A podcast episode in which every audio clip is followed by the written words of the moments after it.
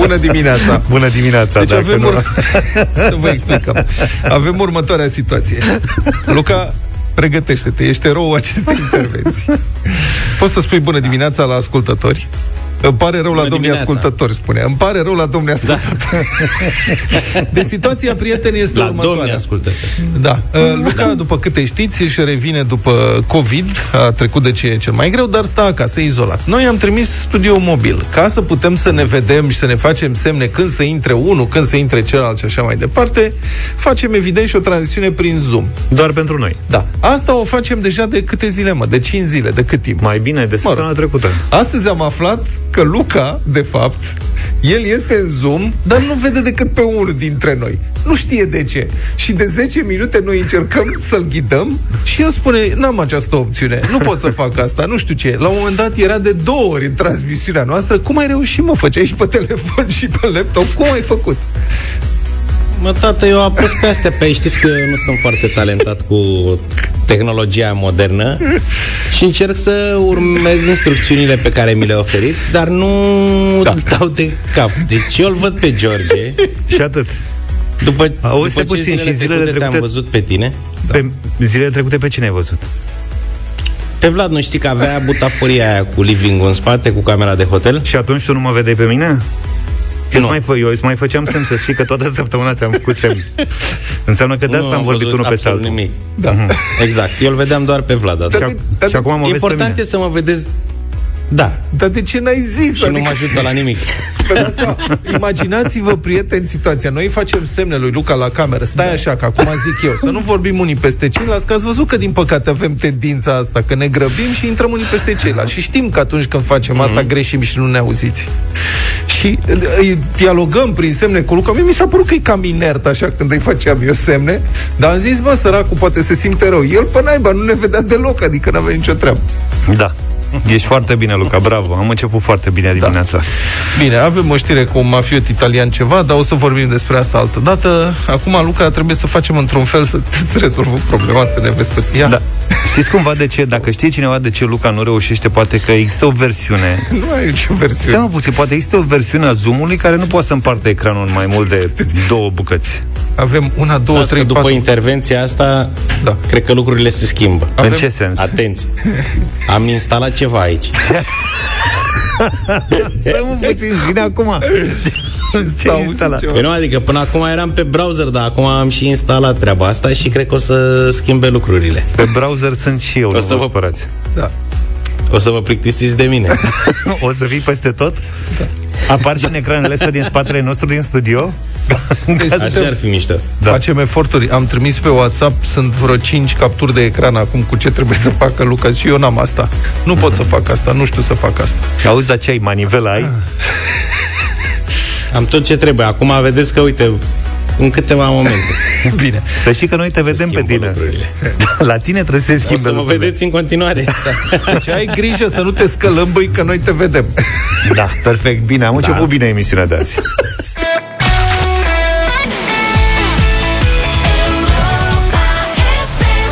A Sky Full of Stars de la Coldplay 7 și 30 de minute. Luca s-a găsit soluția și pentru tine. Te invit ascultătorii noștri să întrebe pe amicii. Da. Ei la întrebări și te îți învață ei cum să ne găsești îți pe ex- Zoom. Îți explică ei tot, tot.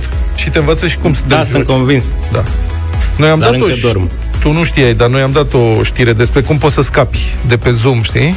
Cu bagi niște sunete. Da, ba, da. ba da, era încă, da, era încă știu, cum, bine. Sigur. Ah, știu ce Eram vrem. încă viu. Un mafiot italian a fost arestat după ce a postat din Caraibe, unde se afla el, filmulețe în care gătea. Așa prost gătea? da, cred că... De la arestat? Mă gândesc că o fi, cred că punea ananas în pizza. Și atunci, da, Bun asta, da, da, da. Mafiotul ăsta era dat în România de vreo șapte ani sub acuzație de trafic de cocaină, făcea parte din clanul Cacciola, al grupării mafiote Ndrangheta. Bă, ce nume mișto au? Dragheta. De Dragheta. Îndrangheta. Se citește Dragheta. Bine, mă, Dragheta. Dragheta. Okay. Sunt calabrezi. Cacciola, Dragheta, ce frumos. Noi avem clanul Cocalarilor, clanul Vasiloi, clanul... ha? Clanul Sadoveanu, Dragheta, da. Caciola, La Cupola. Ce frumos sună, bă, frate, e ceva, nu? E o chestie. Deci, domnul din clanul Caciola se ascunsese într-o localitate micuță din Republica Dominicană, Boca Chica, îi spunea, și împreună cu nevasta avea un canal video pe YouTube, pe care făcea filmulețe cu rețete. Era vlogger culinar. Luca, așa cum vrem să ne facem noi. Îl iubesc. Da. Și avea grijă să nu-i se vadă niciodată fața, doar că a fost recunoscut după tatuaje. A, săracul.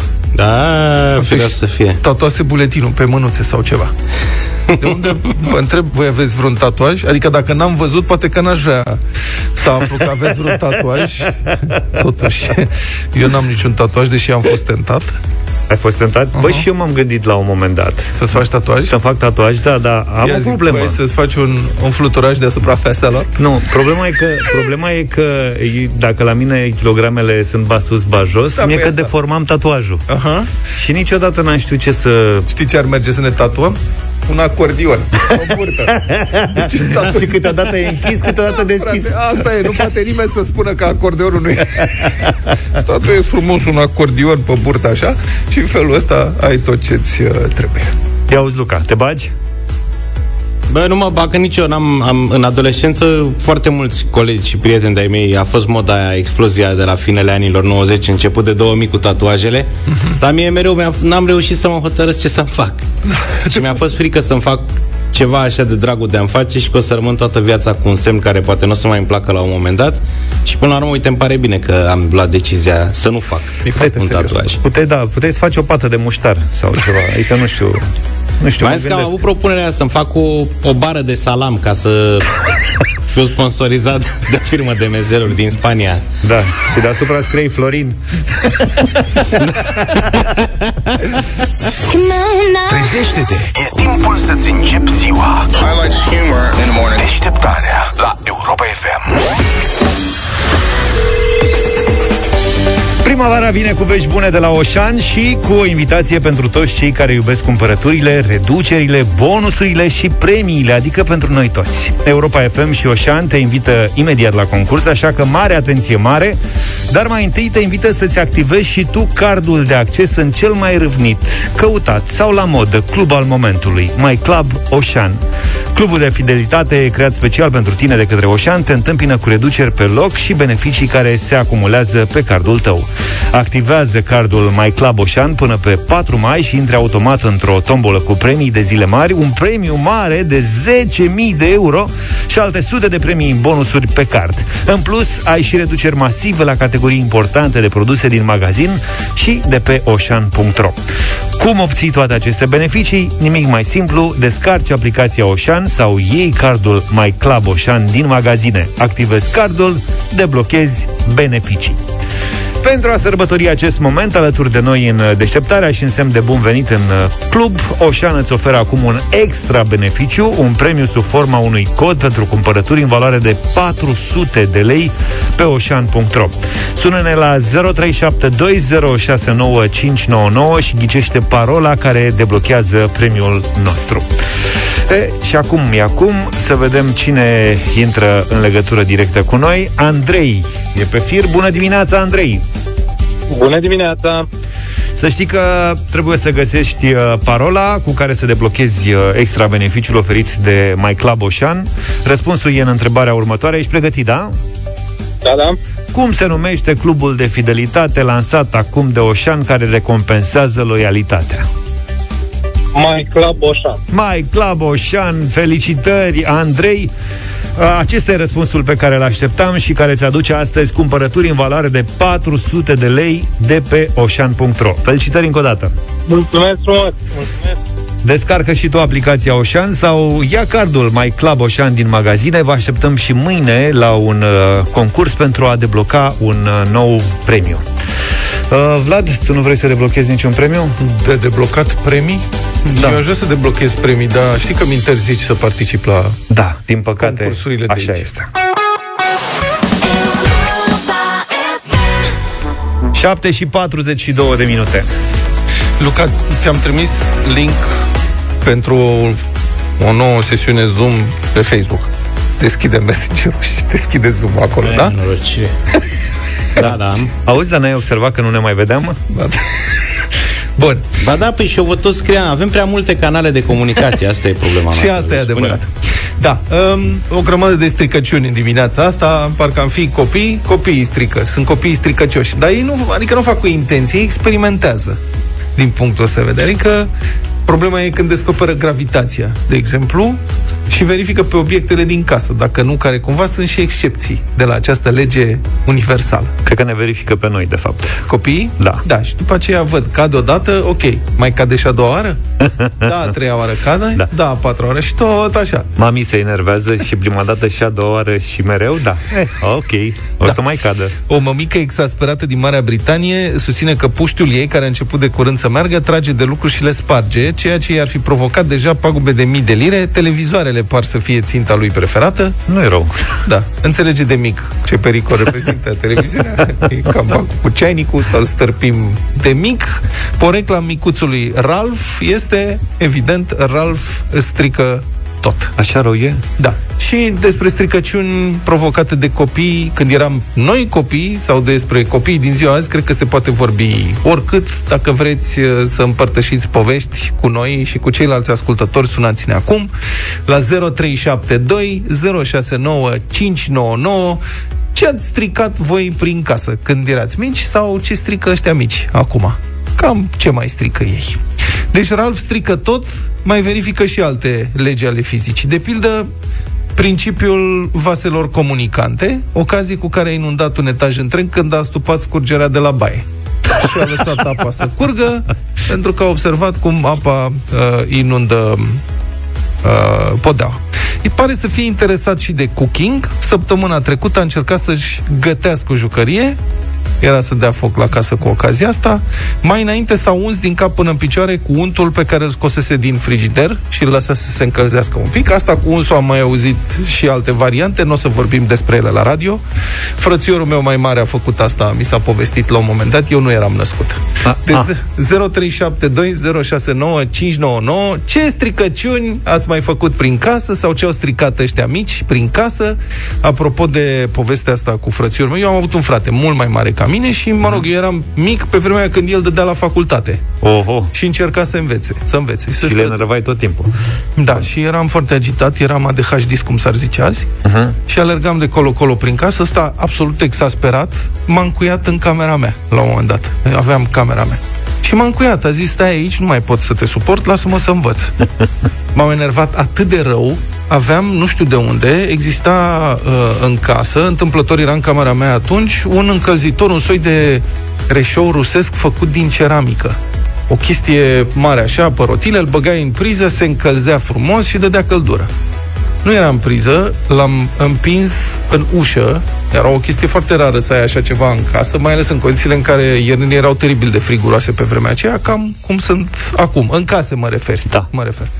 L-am făcut zob. Următorul lucru de care mi-aduc aminte este cu maica mea care mătura cioburile, fratele meu care spășit strângea și el să ducă la gunoi și eu care stăteam cu minte Erai foarte cald. într-un colț, dar fericit că se descuiase ușa în sfârșit și gândindu-mă că asta ar putea să fie o soluție. Dacă o mai încuie, spar chestii. Așa. 0372069599 despre stricăciuni produse de cei mici. Emilia e deja cu noi, bună dimineața! Bonjour!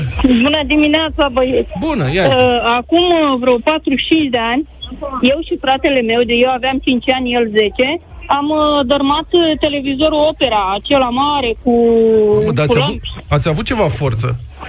Am avut ceva forță, unul împingea, altul trăgea și a căzut. S-a, s-a, scutur, s-a scuturat ecranul, Da. dar asta nu e tot, că până la urmă l-am pus înapoi pe masă. Dar cum?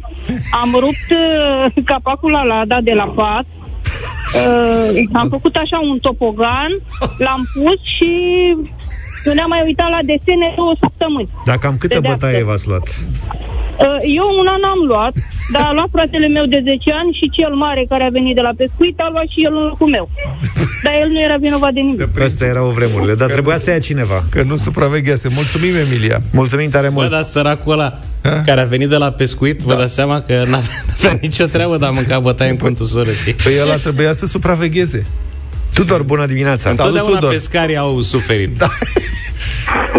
Salut, Bună Tudor. dimineața, băieți! Te rog. Uh, acum ceva timp, în urmă vreo 30 și ceva de ani, Da. când aveam vreo 2 ani, un an jumate, uh, erau uh, ceasurile alea vechi pe care puneai alarma și suna, dar nu puteai dădea să, să dai snus. Avea un era. buton, sigur. Le opreai, da, le Da, uram, da. uram modelul ăla de ceas, Da. așa. E, și punea părinții puneau uh, alarma de dimineață, eu mă trezeam, îl luam în mână și strigam ceasul și de pământ, drop. Cred că erau vreo 5 ceasuri și până acum le țin părinții mei ca și amintire. Mhm. 5-6 ceasuri din alea, care costau ceva bani. Știai tu că trebuie stârpite de mici și ceasurile alea care o să ne trezească de vreme mereu în viață. Mulțumim, Tudor. Simona, bună dimineața! Bună, Simona! Bună, bună dimineața! Bună. Bonjour! Uh, două povestioare. Zi! Uh, unu, am un frate mai mare Da. care uh, pe vreme uh, îndepărtate uh, uh, se purtau în casă perdele cu franjuri, iar mama Da. nu avea perdele cu franjuri. Așa. Uh, i-a făcut un pustiu de bine și a Nu-mi modernizat casa făcându-i franjuri la perdelele noi. Cu foarfeca. Da, cu foarfeca. Asta este una. Hai de mine. Iar a doua, uh, tatăl meu, uh, care lucra pe tir, uh, ne-a adus o pendulă Așa. uh, și a montat-o în sufragerie, unde dormeam eu și fratele meu. Uh, bineînțeles că acea pendulă uh, bătea ora exactă și Da. mai bătea și la jumătate de oră. Așa, e... Două uh, nopți uh, am suportat, la care, bineînțeles că ne-am plâns tatălui uh, că nu mai suportăm Da? și tata ne-a tras niște jurături, deși nu obișnuia. Uh, el era foarte mândru de pendula aceea, că dăduse o grămadă de bani pe ea Da? uh, și a zis, uh, gata, nu vă mai aduc nimic, uh, nu știu ce. Dar Și? uh, a hotărât să se mute el cu mama în sufragerie și noi doi să dormim în dormitor. Uh, însă el n-a știut că în noaptea de dinainte uh, am încercat să oprim pendula Și ce ați făcut? A Și n-am strâmbat reușit. ciocănelele. a căzut de Aha. acolo. Bineînțeles că s-a stricat, dar noi am pus-o acolo așteptând să vedem ce se întâmplă, fără să-i spunem. Și ce s-a întâmplat? S-a culcat omul, aștepta să bată pendula. Pauză. Bineînțeles că până dimineață săracul n-a dormit, gândind că ce s-a întâmplat cu pendula lui. Bineînțeles că dimineață, văzând despre ce e vorba, uh, n-am fost mai nasol. știut pe unde să scoatem cămașa. Mulțumim mult pentru intervenție. Apropo de asta cu franjurii, să știți că și eu mi-am făcut la un moment dat uh, haine de fantomă din cearșafurile uh, duble ale părinților mei, în sensul că am decopat cu farfeca Da, am senzația că am fost gaurele, gaurele pentru ochi. Am fost cel mai cu minte de aici. Bună dimineața, băieți! Același Cristi din Iași sunt, cu copiii care au fost puși la vânzare pe OLX, dacă vă mai Da, da, aduceți în aminte. glumă, în glumă. Au rupt, fotolii, au rupt fotoliile și avem uh, și fotografie, iar pielea de pe ele au pus-o în două oale, au spus că fac ciorbă cu carne. Mamă. Tot vreau să-i vând.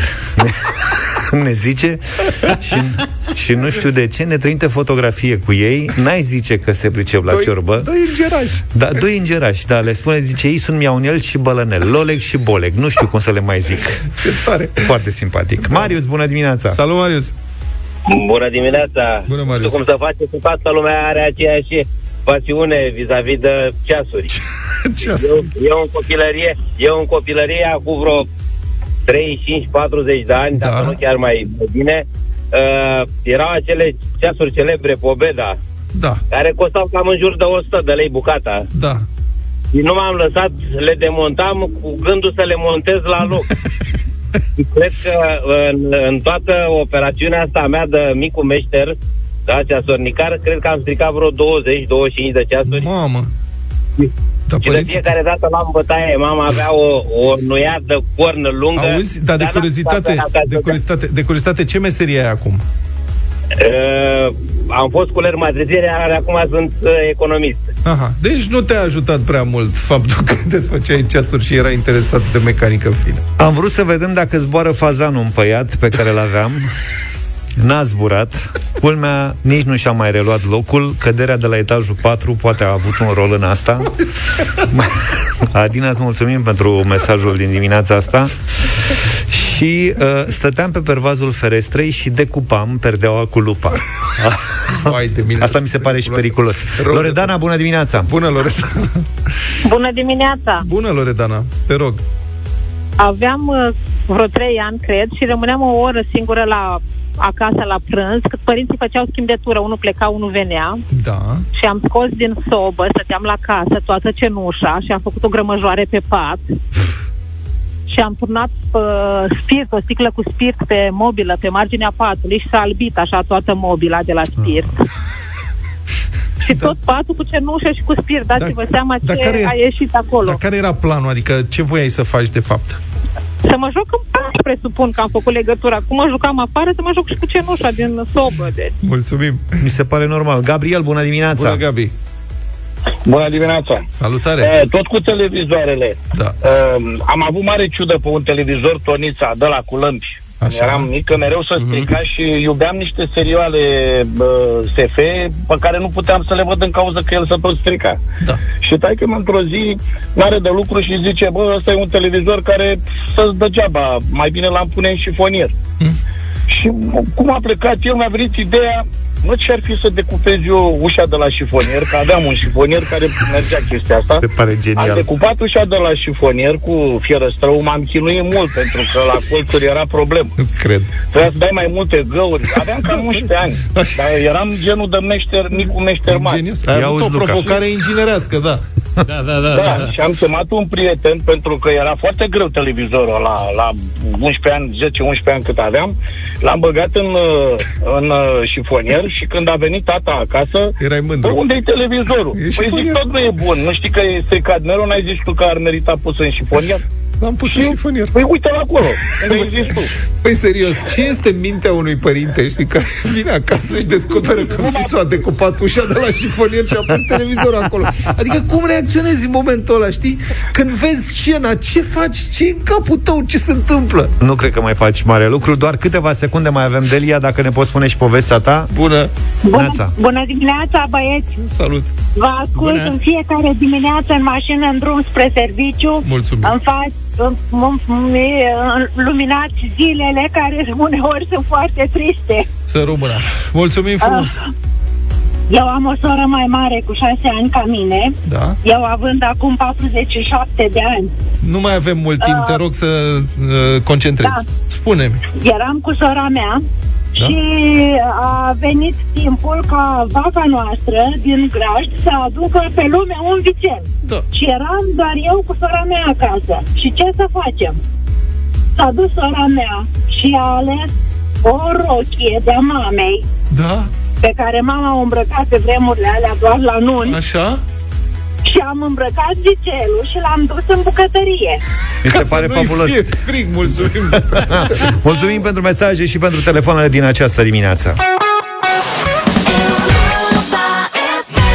Republica Fantastică România la Europa FM. E incredibil ce pagube pot face niște nepricepuți sau corupți care ajung în funcții publice atunci când alte organisme care ar trebui să filtreze deciziile lor nu-și fac treaba sau sunt slugarnice și corupte la rândul lor. Am vorbit recent despre wc public din Pitești, prevăzut uh, și cu lift de o persoane care a costat 400.000 de euro din bani publici. Organizat.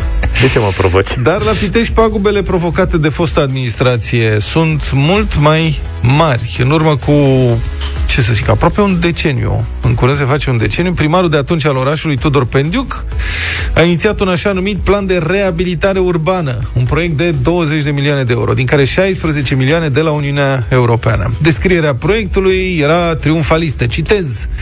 Grupul țintă vizat de proiect este populația municipiului Pitești, care va beneficia de rezultatele proiectului, ceea ce va permite reducerea timpului de călătorie în oraș, fluidizarea traficului, creșterea siguranței în transport, reducerea poluării aerului, reducerea consumului de carburanți auto, sporirea spațiului verde amenajat, relatează Argeșul Online. Deci paradisul pe pământ Mă, mă mut la Pitești, ai promitea. nebunit. Da. În realitate, în urma aplicării proiectului pe grupul țintă, Așa. adică populația locuitorii orașului, spațiul verde a fost dramatic redus. Centrul orașului a fost efectiv betonat, traficul auto s-a înrăutățit semnificativ și, logic, a crescut și poluarea. Adică exact pe dos. Ha. Suntem ca la Radio Erevan. Se face proiectul de îmbunătățire a spațiilor verzi, deci să ne așteptăm la betonarea spațiilor verzi. Bun.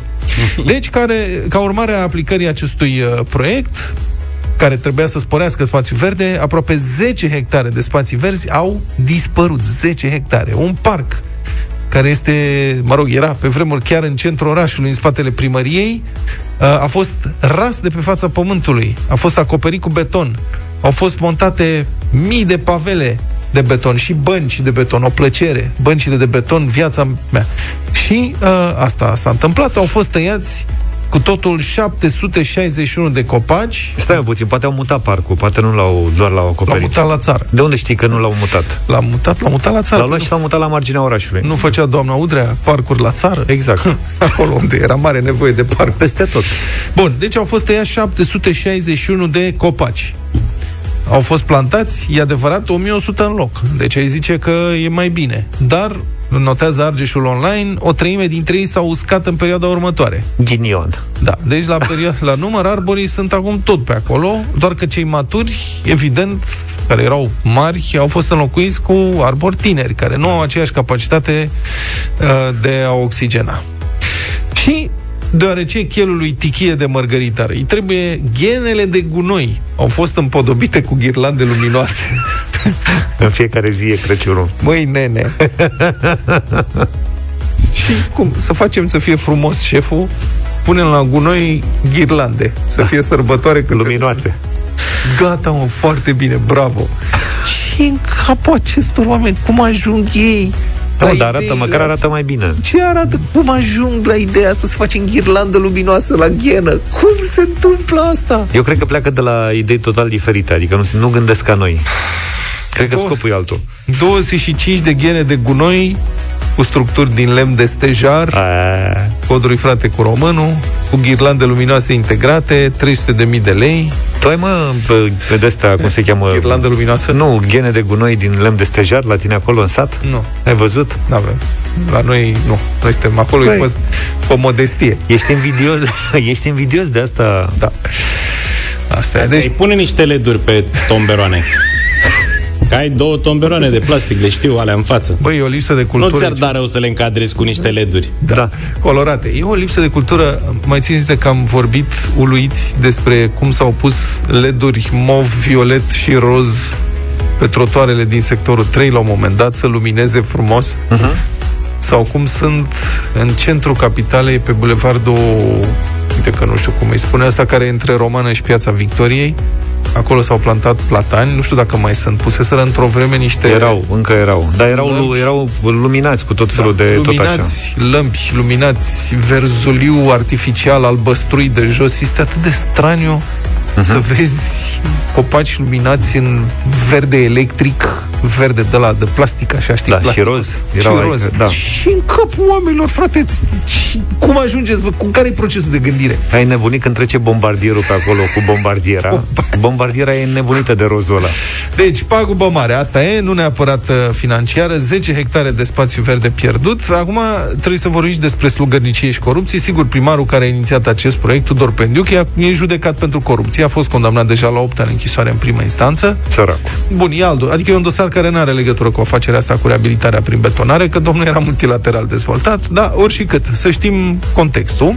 Însă, înainte de începerea efectivă a proiectului, primarul uh, Pendiuc a organizat atunci un simulacru de dezbatere publică, pentru că probabil că așa ei cereau regulile europene. Vii să faci un proiect de amenajare urbană, hai vorbește cu cetățenii, să vedem și care e părerea cetățenilor. Uh-huh. Chestie care era periculoasă, adică cum să întreb cetățenii dacă ar vrea să li se betoneze parcul. Nu poți face așa ceva, adică nu poți să riști așa ceva. Drept urmare, a organizat aceste discuții, cu 256 de persoane au fost, a fost o întâlnire, însă doar șapte din 256 au reprezentat asociațiile de proprietari din oraș, deși în Pitești sunt peste 350 de asociații.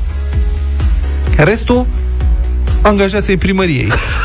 sau a unor instituții care sunt în subordinea primăriei sau a Consiliului Local. Ceea ce, ce să facă oamenii? A, bun, acum, sigur, i-a făcut să fie subiectivi, că s-au temut să-și piardă locurile de muncă. Da, pe de altă parte, și ei tot locuitori ai orașului erau. Și nu i omora nimeni dacă se împotriveau și spuneau, domnule primar, nu e în regulă ce vreți să faceți. Dar, asta, slugărnicie, corupție și uite rezultatul. Poate nu i omora nimeni, dar sigur îi dădea afară. Da, probabil.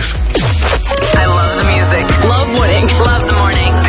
viață în fiecare dimineață cu Vlad, George și Luca la Europa FM. Și 22 de minute sunteți cu noi pentru bătălia hiturilor în această dimineață. Vlad a tot câștigat în uh, pe care vreo două săptămâni de când tot câștigă, nu știu ce să ne mai facem cu el. Ah, Așa că tot el uh, dă Greșeală. startul astăzi. Da. O piesă nou-nouță, prieteni, care o să vă aduc aminte de tinerețe. Nu e nicio glumă aici, un paradox. Este un remix nou-nouț al unei piese faimoase și foarte populare, Rasputin de la Boniem, remixată de Majestic. Ia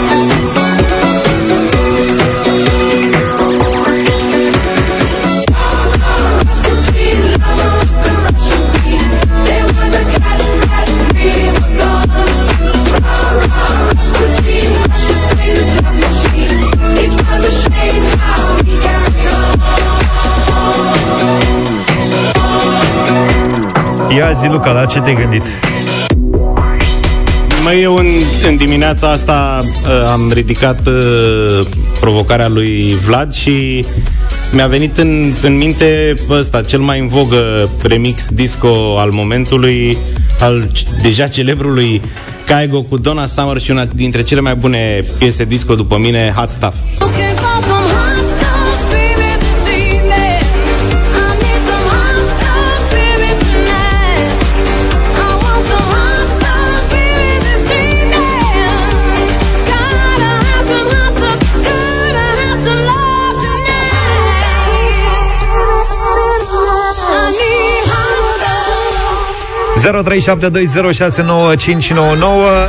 Eu în dimineața asta am apelat la doamna Vaia, cum îi spune Luca. Vaia. Vaia con Dios, uh, Povru Diablo, un remix de la DJ Criswell Alexander. Pitoyable, tu notes tes illusions perdues d'un depuis trop minable. Tu pleures dans des bras inconnus que tu crois charitables.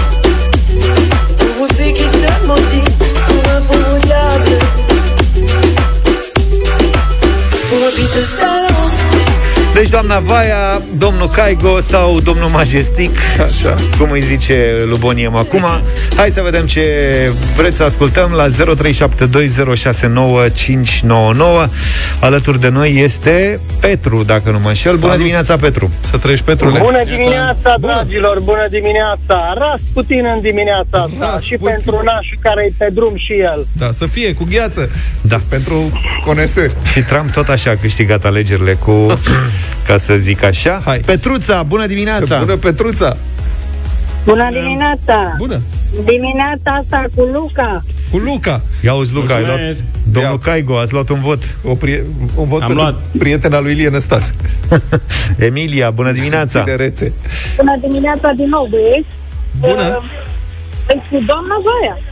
Cu doamna, Doamna Vaia, Vaia, Gata, mamă, domnule. egalite, Doamna Vaia. parfait, mulțumim. Bogdan e în direct cu noi, bună dimineața! Salut! Salut! Ia zi, Bogdan! Bogdanele, Bună dimineața. să treci, zic cu cine? Scuze că te pauzam un pic cu, întă, înt- cu doamna Vaia. Cu doamna Vaia. mulțumim Asta foarte e, mult. Ne place de doamna Vaia foarte mult.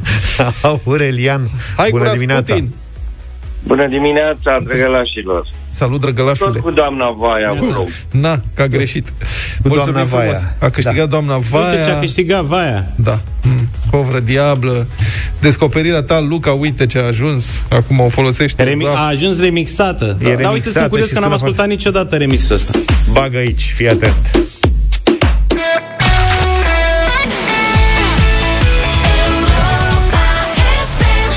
Întoarcem la concursul Verdino și vorbim acum despre micile, dar importantele noastre gesturi zilnice de responsabilitate față de mediu cu câștigătorul de astăzi. Vă întrebam mai devreme ce faceți concret pentru viitorul planetei, al copiilor, pentru mediu și am primit din nou foarte, foarte multe mesaje. Ne e din ce în ce mai greu să alegem dintre ele.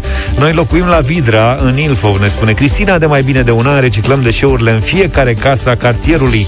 Pubelă separată, firmă care oferă saci și colectează gratuit. În curând facem și compost. Bună dimineața, să-i spunem uh, Cristina e din Ilfov. De fapt, de la Vidra. Bună, Bună dimineața. dimineața. Ce faci, Cristina? Bună dimineața! Bună dimineața!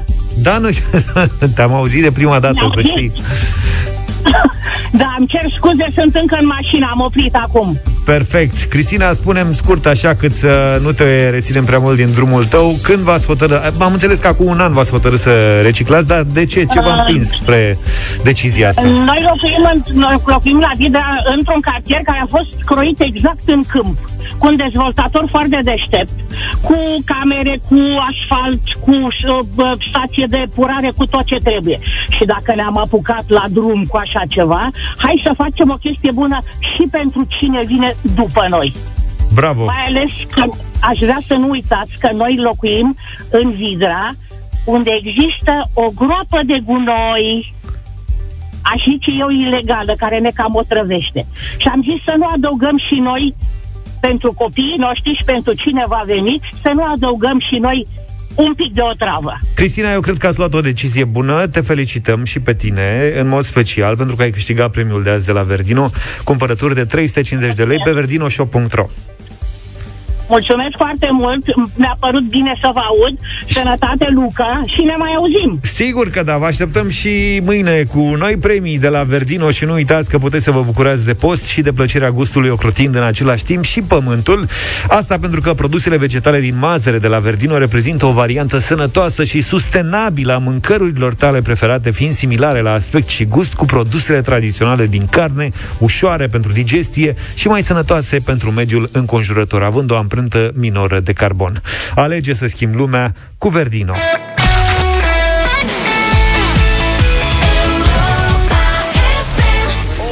47 de minute Pregătiți-vă bagajele de cultură generală Iar la 9 și 30 de minute trecute fix Mă rog, pe la și 35 așa Avem dublu sau nimic O nouă ediție astăzi cu premiu de până la 2400 de euro Noi am pregătit banii Am pregătit și întrebările Avem nevoie doar de răspunsurile de la voi În 6 secunde fiecare Înscrieri pe europafm.ro Tot despre bani, dar altfel de bani.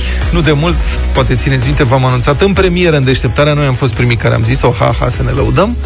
Deci v-am anunțat că nivelul radiațiilor uh, înregistrate la sediul ADP sector 1 este în realitate de 1379 de ori mai mic decât nivelul de referință de la care se acordă sporuri la salariu. Măsurătoarea oficială a fost făcută de această dată de ANCOM, Autoritatea pentru Administrare și Reglementare în Comunicații. Și până la acest moment, Până atunci, angajații ADP primeau un spor de antenă, echivalent cu 15% din salariu, în plus. Așa. Deci până să fi măsurat ANCOM. Cineva ar putea spune că dacă acum nivelul de radiație e nesemnificativ, Asta nu înseamnă neapărat că în noiembrie 2016, când se făcuse precedenta măsurătoare, el nu putea fi mai mare. Nu? Adică poate atunci, cine știe, era dezastru. Și între timp s-a întâmplat ceva. S-a rezolvat, da. Ei bine, nu. N-avea cum, n-avea de unde. Într-un răspuns pentru Europa FM, Ancom spune cu subiect și predicat și, citez, că numărul de stații, adică de antene, existente la nivelul anului 2016 în locația menționată, era mai mic decât cel din prezent, generând astfel un nivel de intensitate a câmpului electromagnetic mai scăzut decât cel actual. Am încheiat citatul. Deci, pe scurt, dacă nivelul de acum al radiațiilor este de 1379 de ori mai mic decât standardul de la care să dă spor. Cât de mic o fi fost acesta în 2016, când erau și mai puține antene în zone. Deci e clar că emisiile periculoase au fost o invenție, dar în toți acești ani sporul de antenă a fost cât se poate de real și ilegal, dar stați, mai avem. Victor Marin a identificat firma particulară care a, privată care a făcut atunci măsurătorile pe baza cărora s-au acordat sporurile și a găsit și documentele respective. pe care le-a dus să fie analizate de specialiști în domeniul radiocomunicațiilor. Să ascultăm ce au descoperit aceștia. La începutul anului, primăria sectorului 1 și-a propus să transforme sediul administrației domeniului public în școală. Angajații ADP s-au împotrivit, argumentând, printre altele, că nivelul radiațiilor din zonă ar fi unul ridicat și implicit, sănătatea copiilor ar fi pusă în pericol. Totuși, angajații ADP sector 1 își riscau viața în birourile lor, nu pe gratis, ci contra unui spor de antenă echivalent cu 15% din salariu. Conform documentelor obținute de pe Europa FM, Printre cei mai expuși riscului de iradiere era chiar directorul general. În biroul său, nivelul de radiații era de aproape 63 de volți pe metru. Marius Marin este inginer și măsoară nivelul radiațiilor emise de antene. L-am rugat să răsfoiască documentele de care am făcut rost. Nivelul ăsta de radiație este echivalent cu un câmp măsurat undeva la vreo 10 metri de o antenă de emisie de emisător de radio de vreo 5-6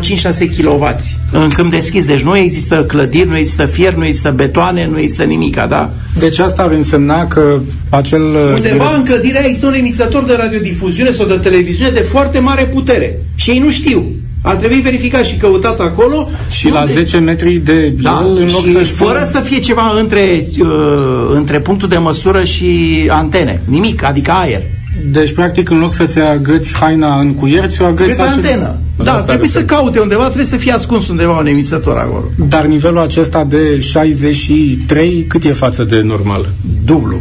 Conform uh, Ordinul Ministrului Sănătății, e 28 de volți pe metru. Dar cele mai apropiate antene se află la vreo 200 de metri distanță pe acoperișul Casei Presei Libere, una dintre cele mai înalte clădiri din București. Deci primul lucru, orice măsurătoare care se face trebuie să definească mai multe lucruri. Echipamentul cu care s-a măsurat, erorile cu care s-a măsurat, standardul conform căruia s-au făcut măsurători, adică procedura de măsură. Buletul ăsta măsurător nu spune nimic despre chestiile astea. Spune decât că s-a măsurat cu un echipament care costă 500 de euro pe internet, da? L-am căutat acum înainte să Exact, așa, e 500 de euro. Singurul care poate să le etaloneze acel echipament este producătorul, pentru că el știe ce reglaje are interior. Nu are cum să-l facă un institut Național de Cercetare și Dezvoltare în Electronică din Craiova.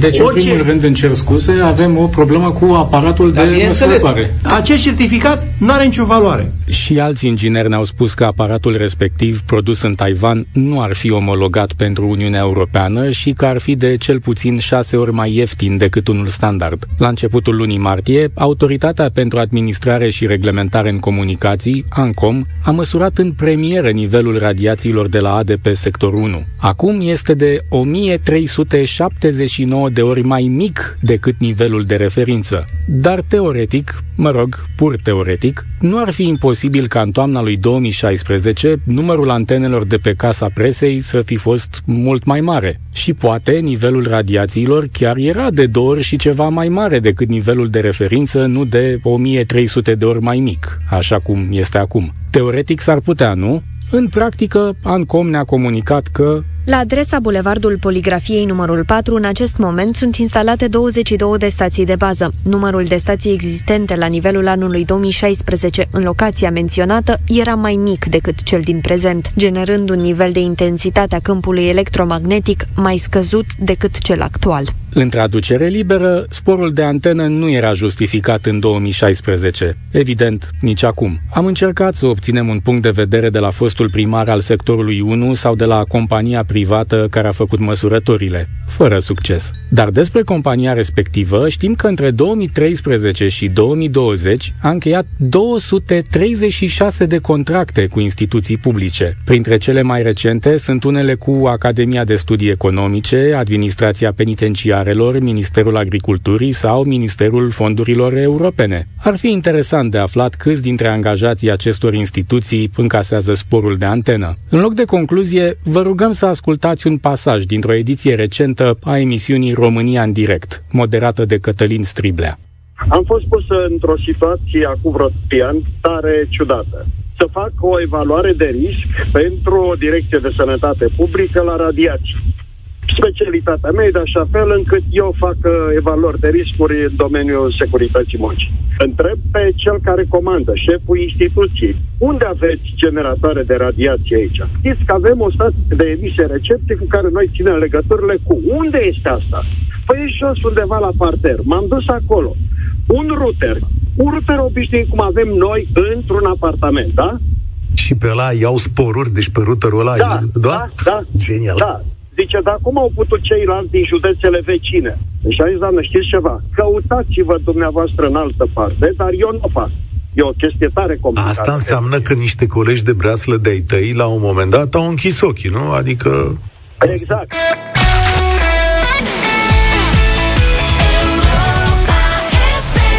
No face, no name, no number Modern Talking. Am ascultat în deșteptarea la Europa FM 9 și 8 minute. În mai puțin de jumătate de oră vom fi în direct cu unul dintre voi pentru dublu sau nimic. Premii astăzi de la 300 la 2400 de euro Așa că vă așteptăm uh, pentru înscrieri pe europafm.ro Pentru că e miercuri și am trecut de, de ora 9 Avem Busy Nation. Bună dimineața, Moise Guran. Bună dimineața și bine v-am găsit! Un an de zile i-a luat euroiului să urce de la 4,8 lei la 4,9 lei. Un interval de timp relativ decent, dacă te gândești că acei 10 bani diferență, ia ca, reprezintă și ea acolo o sărăcire generală de 2%, mai uniform repartizată și plătită și de cei care au economii în valută și de cei care n-au auzit în viața lor de moneda unică europeană.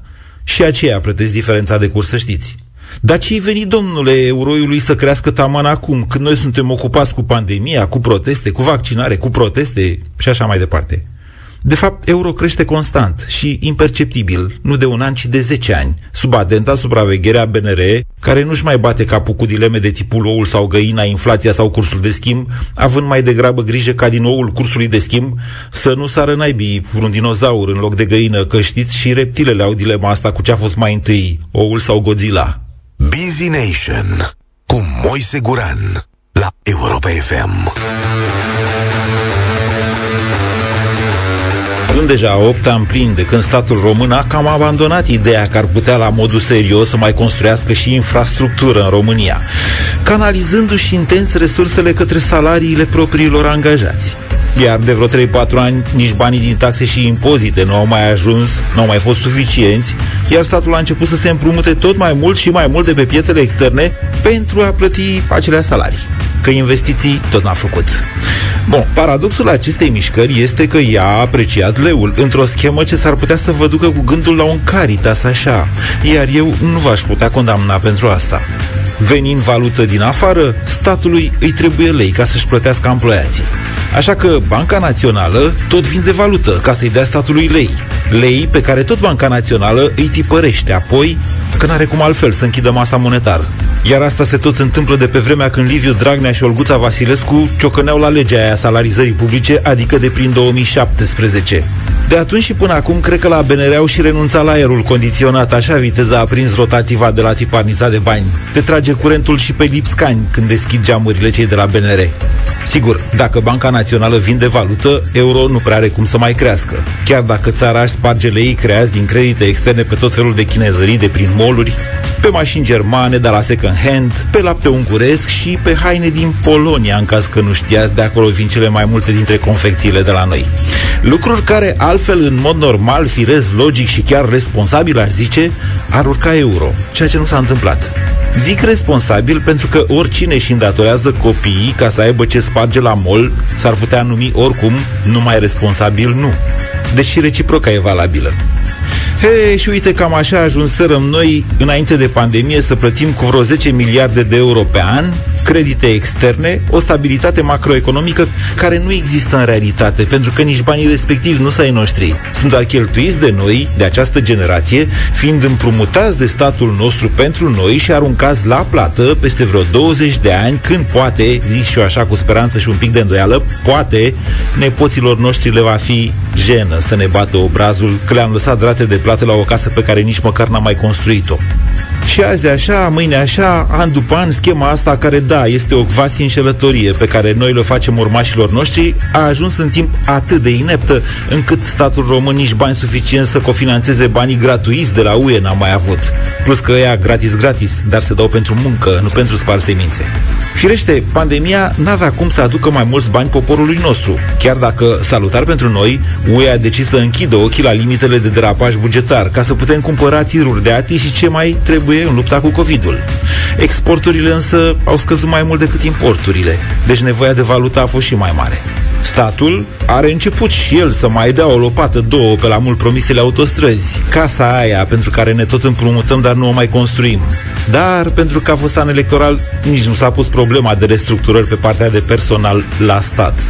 În mod normal, euro trebuia să decoleze în 2020, să știți, dar asta nu s-a întâmplat pentru că statul s-a împrumutat și mai mult. BNR a tipărit și mai mulți bani ca să poată vinde și mai multă valută, iar dobânzile au scăzut.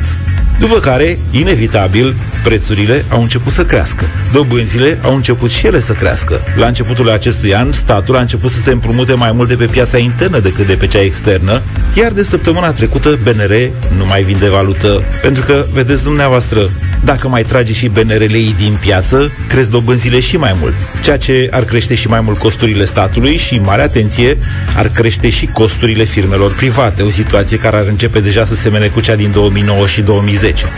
Nu suntem acolo, slavă Domnului, dar, milă Domnului, prea multe portițe de ieșire nu prea sunt din această schemă ponții de fentat nepoții. Ori statul își reduce personalul, dar atunci personalul ne oprește metroul la săsut, ori statul investește și mai mult în infrastructură, ceea ce ar crește PIB-ul, iar datoria mare, e adevărat, ar rămâne totuși mai mică pe lângă un PIB mai mare, ori, desigur, mai există și varianta în care statul face ceea ce știe el cel mai bine, adică nimic. Situație în care crește euro. Nu trageți în pianist. Eu habar nu am cât va fi euro peste un an, că sunt prea multe variabile în joc. Poate va trece de 5 lei, poate nu va trece de 5 lei, nu depinde de mine, nici de tine, nici chiar de BNR nu mai depinde. Ideea de acum e simplă. Ori le lăsăm copiilor o țară construită cât de cât din creditele alea, ori le lăsăm lei, mulți, mulți, mulți lei, ca să le plătească, na, și ei cu ceva, nu? Moise, mulțumim pentru Busy Nation, te așteptăm și săptămâna viitoare în deșteptarea la Europa FM. Deșteptarea cu Vlad Petreanu, George Zafiu și Luca Pastia la Europa FM.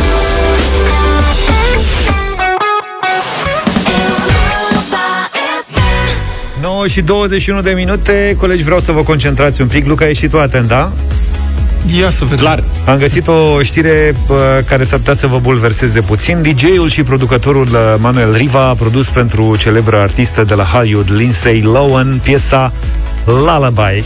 Ce tac? Cine e ăsta? Mă uit la, mă uit la Vlad, ia să-l văd și pe Luca. Luca, tu știi, uite, Manuel O Riva... identific că... mai o identific mai greu pe ea decât pe el, sincer. Da, deci tu știi cine e Manuel Riva. Asta este să explicăm Pe și Manuel lui Vlad. Riva îl știu, da. Manuel E de Riva la- a produs, de exemplu, cred că acum vreo 2-3 ani, piesa asta cu Alexandra Stan. O difuzăm și noi și despre cine e vorba. Deci un producător. Da, e un producător. E român? Foarte talentat, sigur că da. Deci îl și e cheamă- prietenul nostru. Da. E un pseudonim. A, și cum îl cheamă pe el, de fapt? George Călin. Și cum a fi ajuns el de la George Călin la Manuel Riva? Habar n-am, uite, asta nu l-am întrebat niciodată. Ia să vedem. Pentru Luca, ca să-l identifice și Luca mai ușor, să știi că Manuel Riva, mă rog, George, a cântat cu mulți ani în urmă și în trupa Demo. A, nu. Asta e. Ce capcană! E mai simplu așa, Luca, nu? Deci ai, Da, el făcut, făcea negativele, cred. Nu cânta, nu? ai făcut toată asta ca să difuzezi Nu era vocea, da. Îl vedeai pe scenă mereu la computer. Făcea scratch cu tastele. tastele. George e foarte talentat, mă rog, nu întâmplător a ajuns să lucreze, uite, cu Lindsay Lohan la piesa asta care se numește Lullaby. Unicitatea piesei nu este dată doar de colaborarea cu artista, ci și de modul în care aceasta a fost lansată, piesa regăsindu-se în exclusivitate ca NFT, acesta fiind centrul artelor digitale pe blockchain. Și aici, Ce prostie. aici am să te rog, Vlad, să ne ajuți tu un pic, să ne spui ce înseamnă Deci asta. a făcut, aha, deci e piesă NFT. Dar noi nu putem, adică care este ideea? Noi putem să o ascultăm? Da, putem să o ascultăm. Uite, am găsit o variantă, de exemplu, lansată pe YouTube. Asta este piesa.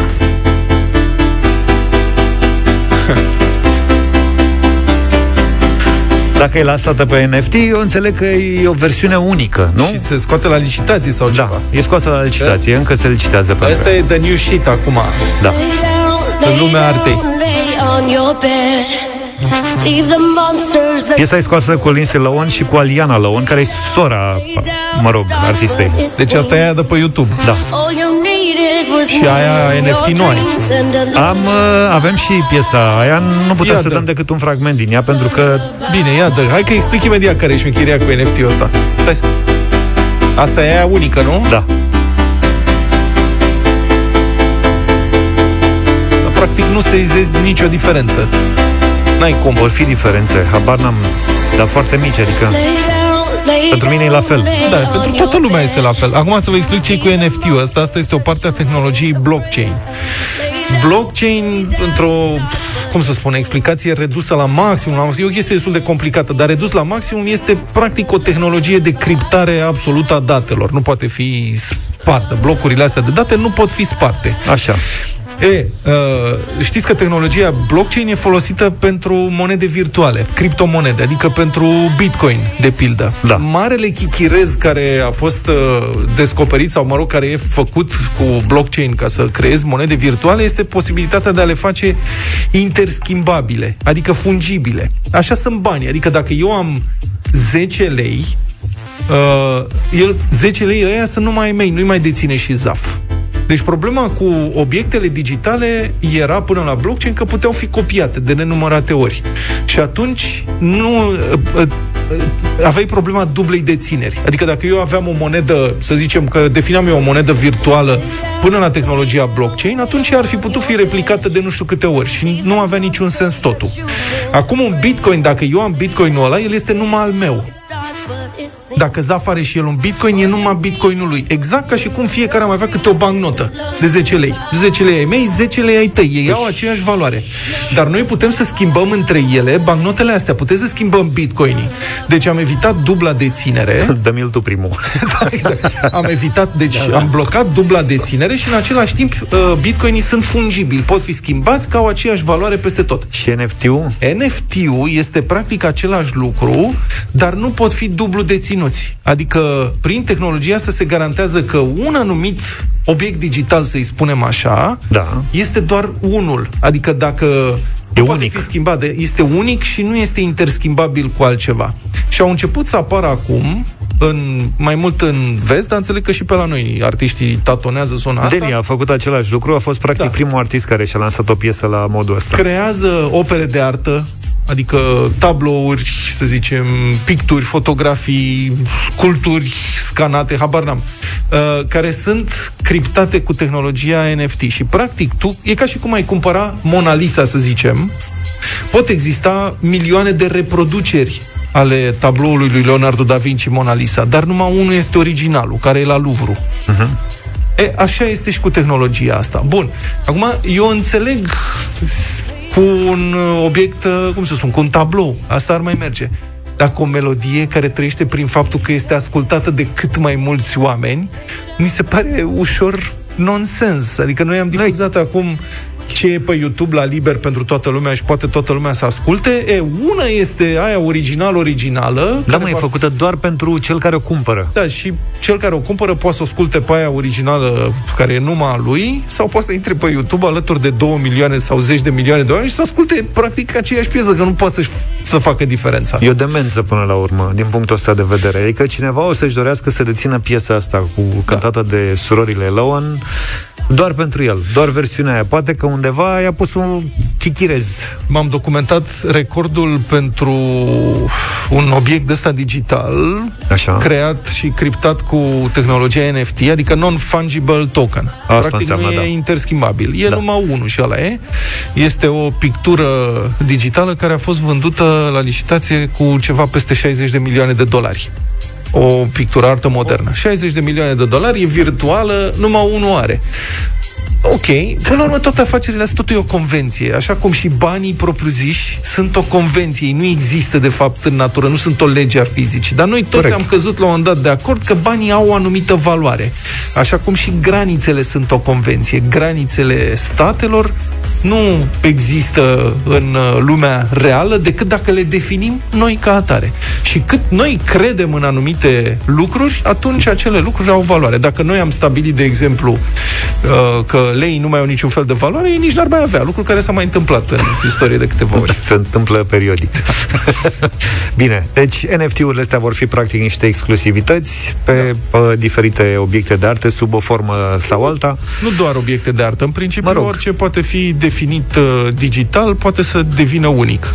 Uh-huh. Non-fungibil. O să mă autodefinesc digital Să vedem dacă vrea cineva un NFT cu mine Până un alta, felicitări lui George că o jucătoare- Manuel Riva și celor care au avut ideea de a aduce Nu știu, producători, habar n-am cine Da, a o, avut jucă, ideea. o jucătoare de tenis, te scapă numele, a vrut să scoată la licitație uh, varianta digitală a brațului drept, Așa? în formă de NFT. Dacă voia cineva să cumpere reproducerea digitală, știi? Bă, Nu există limite în asta. Poți Da. da. te, cum să spun, e, poți să te joci cât vrei. Interesant ar fi Sirina să Williams să da. lanseze brațul uh, ei drept ca NFT ca să-l ia cineva să-l folosească la box după aia.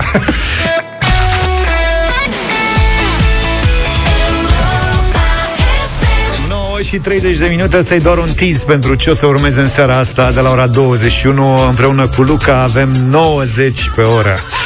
Vă așteptăm da, de la da, ora da. 21. Crezi că le știi pe toate? Ai curajul să riști totul? Joacă dublu sau nimic. Jucăm dublu sau nimic și în această dimineață, doar că pe bani ceva mai mulți. Mm. Am strâns deja 2400 de euro. Mm-hmm. Mă rog, am strâns doar 300 de euro, dar de acolo dublăm, dublăm până ajungem la 2400. Noi suntem strângători. Ce să zic, prudenți. Da. Marius din Târgoviște este alături de noi, să-i spunem bună dimineața. Salut, Marius! Bună, bună dimineața! Ce faci, Marius? Cum ești în dimineața asta? Optimist? Am emoții, E. la birou și am emoții. Ești singur la birou sau cu colegii? Mai am, mai am un coleg lângă mine. Păi colegul poate să te ajute să-ți șoptească răspunsul, dar vezi că trebuie să vă mișcați repede. Da, da, da, știu, ascult uh-huh, în fiecare dimineață. Și cum se pare întrebările? Uh, ieri au, le-am știut pe toate. Păi vezi, eu cred că și azi le știi, așa e părerea mea. Doamne ajută. Hai că nu e da. greu. Hai mă, nu, lasă emoțiile deoparte. I-ai promis colegului o pizza ceva dacă o să câștigați? Îi promit mai multe, nu mai Bă, deci singura noastră apărare, la Zaf și la mine și la Luca, mă refer. Singura noastră apărare, îmi dau seama, sunt emoțiile voastre. Da. Întrebările nu sunt grele, adică noi ne bazăm pe faptul că, cine știe, oamenii care intră în emisie au emoții și se intimidează. Că dacă ne sună oameni siguri pe ei, am încurcat-o. Ne sărăciți, vă, asta, asta e, nu mai luat salariu și, na. Ce să facem? Lasă că îți dă Luca de la el. Da. Că a pus deoparte acum cât a N-avea stat, grijă, da. cât a stat în, Am înțeles. în blockchain. Luca îți dă mici Are călci balta așa, pește. Nu mai simte mici. Mulțumesc. da Bine. ferear să fie. Marius, ai 6 secunde ca să răspunzi la fiecare întrebare. Bănuiesc că lucrul ăsta îl uh, cunoșteai deja din concursurile anterioare. Noi plecăm de la 300 de euro. Fiecare răspuns corect, practic, îți poate dubla premiul. 300 de euro prima întrebare, te, te oprești și rămâi doar cu premiul de 300 de euro sau ales să dublezi, însă dacă răspunsul uh, următor este greșit, pierzi toți banii. Ok? Da. Și se termină și concursul. Bine, păi ce să mai... Noi suntem pregătiți, Hai. toată lumea e pregătită, când ești gata, îi dăm bătaie. Sunt pregătit. Hai de Marius! 300 de euro. 300 de euro, prima întrebare. Suntem live și pe Facebook, ne puteți vedea acolo imagini din studio și comenta concursul de astăzi. Marius, mare atenție, spune-mi în 6 secunde, câte grame are un decagram? Uh, 10 grame. Aole, frate. Dar de ce e așa greu, nenică? Deca. Am spus. Ai spus, ai spus, dar mă așteptam să zici, pac, din prima, decagram, cum, jonglăm. Emo- v-am spus emoțiile. Emoțiile. E și greu, trebuie să te gândești dacă-s grame, litri, știi? Altceva era dacă întrebam un decimetru. Hai că a fost simplu. Zic, Hai că a fost simplu, da, da, da, da, da. Sunt... zic că n-a fost simplu pentru 300 de eurici. Ba da, a fost simplu. Ai văzut. E, de acum lucrurile se complică, să știi că primii bani ei luat, gata, sunt ai tăi, ai 300 de euro Vezi Poți că- să mergi la 600, dacă vrei sau nu. Vezi că încearcă să te sperie. Uh, merg la 600. Este! Până la urmă. Nu Așa i-am e. văzut. Mamă, dar te-ai gândit ceva până să mergi la 600. Are Mi frică emoții. dacă răspunzi și la asta corect. Totuși 300 de euro nu strică. Nu strică, da. Vezi că nu strică 600, ai grijă. Hai că e simplu, fii atent. 600 ești sigur? Da. Bine, Marius, mergem mai departe. Bravo, așa te vreau. 600 de euro.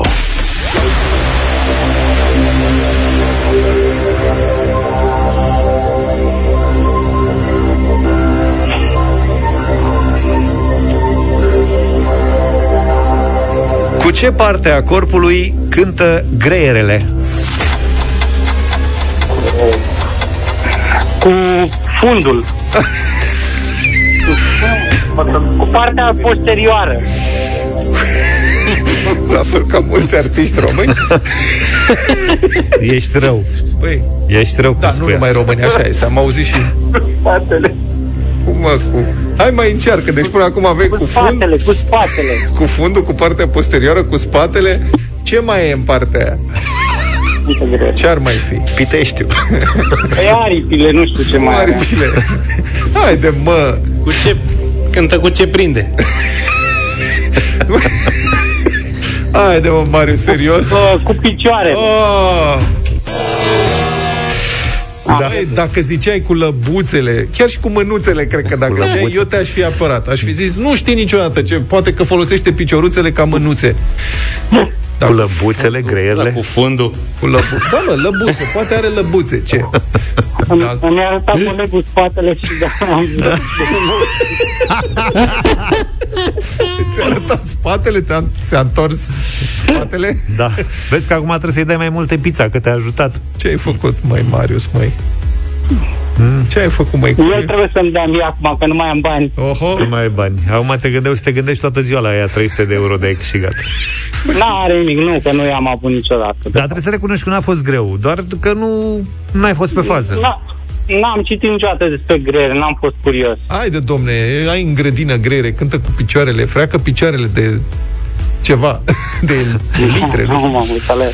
Bine, nu s-a uitat la greiere. Îți mulțumim tare mult, uh, Ai Marius. fost super simpatic, Marius, oricum, da. mulțumim foarte mult și cred da. că ascultătorii țin cu tine și simpatizează cu tine. Te rugăm să ne mai suni. Adică să te înscrii pe site, de fapt. O să că se asta e. înscrie, toată lumea se poate înscrie pe site, da. pe europa.fm.ro, intrați acolo, după cum vedeți, întrebările sunt simple, iar noi credem în continuare că emoțiile sunt cele care își uh, pun da. amprenta pe concursul ăsta, pentru că toată lumea ar trebui să știe să răspundă Deci la... doar în cazul în care câștigați, atunci cât șase luni nu mai, Da. nu mai merge. Adică nu te mai poți înscrie șase luni dacă ai câștigat. Dar în rest te poți înscrie la nesfârșit, nu e nicio Sigur. problemă. Uh, Vă așteptăm pe site așadar pentru înscrieri pe europa.fm.ro. Mâine plecăm de la 400 de euro. Aolea. 9 și 49 de minute Toată țara o să știe de acum înainte Că greierele cântă cu picioarele Da. De la dublu sau nimic, evident Vă reamintim, mâine plecăm de la 400 de euro Și ne oprim la 3200 Sper. Sper. Da. Da, Haide, o să vedem Cu greierașul, cu nu știu ce. La final, prieteni, am o bombonică auditivă pentru voi, dacă există așa ceva. Clasicele. Luca El e bombonica noastră Sunetele lui Petreanu, care vin astăzi din Antarctica. Mamă, în ce frig e. Antarctica, unde este zăpadă, e frig, oamenii se plictisesc și din când în când mai fac ceea ce se cheamă carote. Deci forează în gheață Așa și extrag tuburi lungi de gheață ca să vadă cum a trecut timpul și așa mai departe. Înțelegeți? E o treabă științifică, nu ne pricepem. Le transformă și în cuburi și le trimiți la București Băi, le analizează Gheața. și le depozitează. Ai să Ah, vezi, da? am văzut niște documentare. Este o super treabă. Deci dacă îți place să faci găuri în gheață, trebuie să te duci în Antarctica. Am înțeles, nu Asta e cazul. visul tău. Da. E, uh, după ce au scos o carotă de asta, care presupun că are cel puțin câteva zeci de metri lungime, dacă nu chiar mai mult, cercetătorii s-au gândit să arunce în uh, gaura rezultată o bucată de gheață de la suprafață, ca să asculte cum sună. Și sună de zici că este Star Wars. Fiți atenți! Now do it. Now do it. Uh-huh.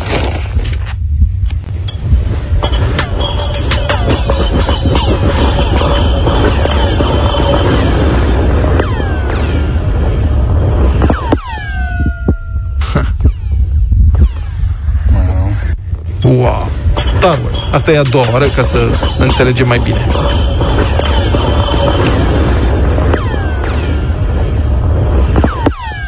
Mm. Ce? Mai degrabă sunt gloanțe din filmele lui Sergiu Nicolescu, după părerea Da. mea. Gloanțe din filmele lui Sergiu Mie așa mi s-a părut. Uite, mai ascult odată și atent. că Uite să- ce se bucură Luca. N-a de vedere. Mi-a plăcut. Aha. Ia.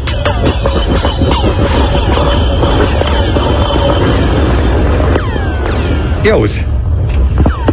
Și peste sute de ani alți cercetători vor face o carotă în exact același loc și se vor întreba cum Dumnezeului a ajuns gheața de la suprafață atât de adânc, trebuie să fie un mister Corect, clar. da. Clar s-a întâmplat ceva S-a aici. întâmplat ceva dubios aici, extraterestri! Vă zic eu ce s-a întâmplat aici, se oprește emisiunea de astăzi, dar revine mâine dimineață, puțin înainte de șapte, pentru că știm, vă place deșteptarea, ne ascultați și suntem împreună în fiecare dimineață de la 7 la 10. Numai bine! Toate bune! Pa, pa! Deșteptarea cu Vlad, George și Luca. De luni până vineri, de la 7 dimineața, la Europa FM.